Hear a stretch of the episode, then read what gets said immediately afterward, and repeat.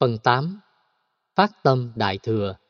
Giảng tại Chùa Xá Lợi ngày 25 tháng 7 năm 2010 Phần cuối cùng của bài kinh Bát Đại Nhân Giác đề cập đến phát tâm Đại Thừa vì trọng tâm của kinh này là giác ngộ thành Phật.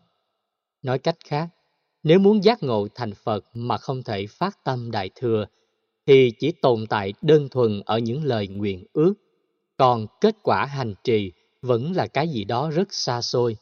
Tâm Đại Thừa cũng là mối quan tâm chính của các hành giả hướng về cứu cánh tâm linh trong Phật giáo. Tâm Đại Thừa khác với tâm Tiểu Thừa ở chỗ, người phát tâm có tấm lòng vị tha, luôn muốn đóng góp niềm vui hạnh phúc cho tha nhân bằng các hành động cụ thể.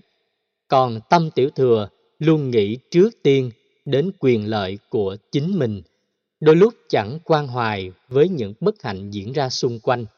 Dần già, tâm từ bi bị chai sạn hoặc rơi vào tình huống bảo hòa, không thấy rõ nhu cầu chia sẻ là cần thiết.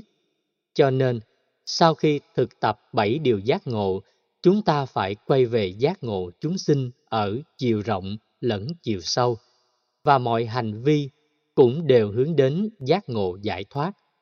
Nguyên văn của bài kinh Bát Đại Nhân Giác thứ tám như sau. Sanh tử xí nhiên, khổ não vô lượng, bát đại thừa tâm, phổ tế nhất thiết, nguyện đại chúng sanh, thọ vô lượng khổ, linh chư chúng sanh, tất cánh đại lạc. Dịch nghĩa, lửa sanh tử cháy ngút cao, khổ đau sầu muộn vô số, cần nuôi dưỡng tâm đại thừa, cứu độ tất cả mọi người, nguyện thay thế các chúng sinh, chịu các loại hình đau khổ, khiến cho tất cả chúng sanh đạt được niềm vui cứu cánh. Vỏn vẹn chỉ tám câu nhưng nội dung phát khởi tâm đại thừa đã được nói rất rõ. Trọng tâm của nó là làm thế nào để nhổ lên nỗi khổ đau ở chúng sinh và mang lại niềm vui hạnh phúc cho mọi loài nói chung. Ai làm được điều ấy, mặc dù không thọ giới Bồ Tát, vẫn được xem là đang sống với tâm đại thừa, còn thọ giới Bồ Tát phát nguyện hành trì nhưng trên thực tế không làm được thì người ấy vẫn chưa được gọi là đang sống với tâm đại thừa mà chỉ mới ngấp ngưỡng hướng về. Trong bài này có năm vấn đề chính ta cần phân tích. Thứ nhất là khổ đau trong sinh tử.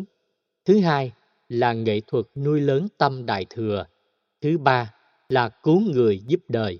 Thứ tư là giảm khổ khai đau. Thứ năm là ban tặng hạnh phúc. Vấn đề thứ hai là khi tâm đại thừa được nuôi dưỡng đúng, thì bốn mối quan tâm còn lại của bản kinh này sẽ được thể hiện một cách trọn vẹn.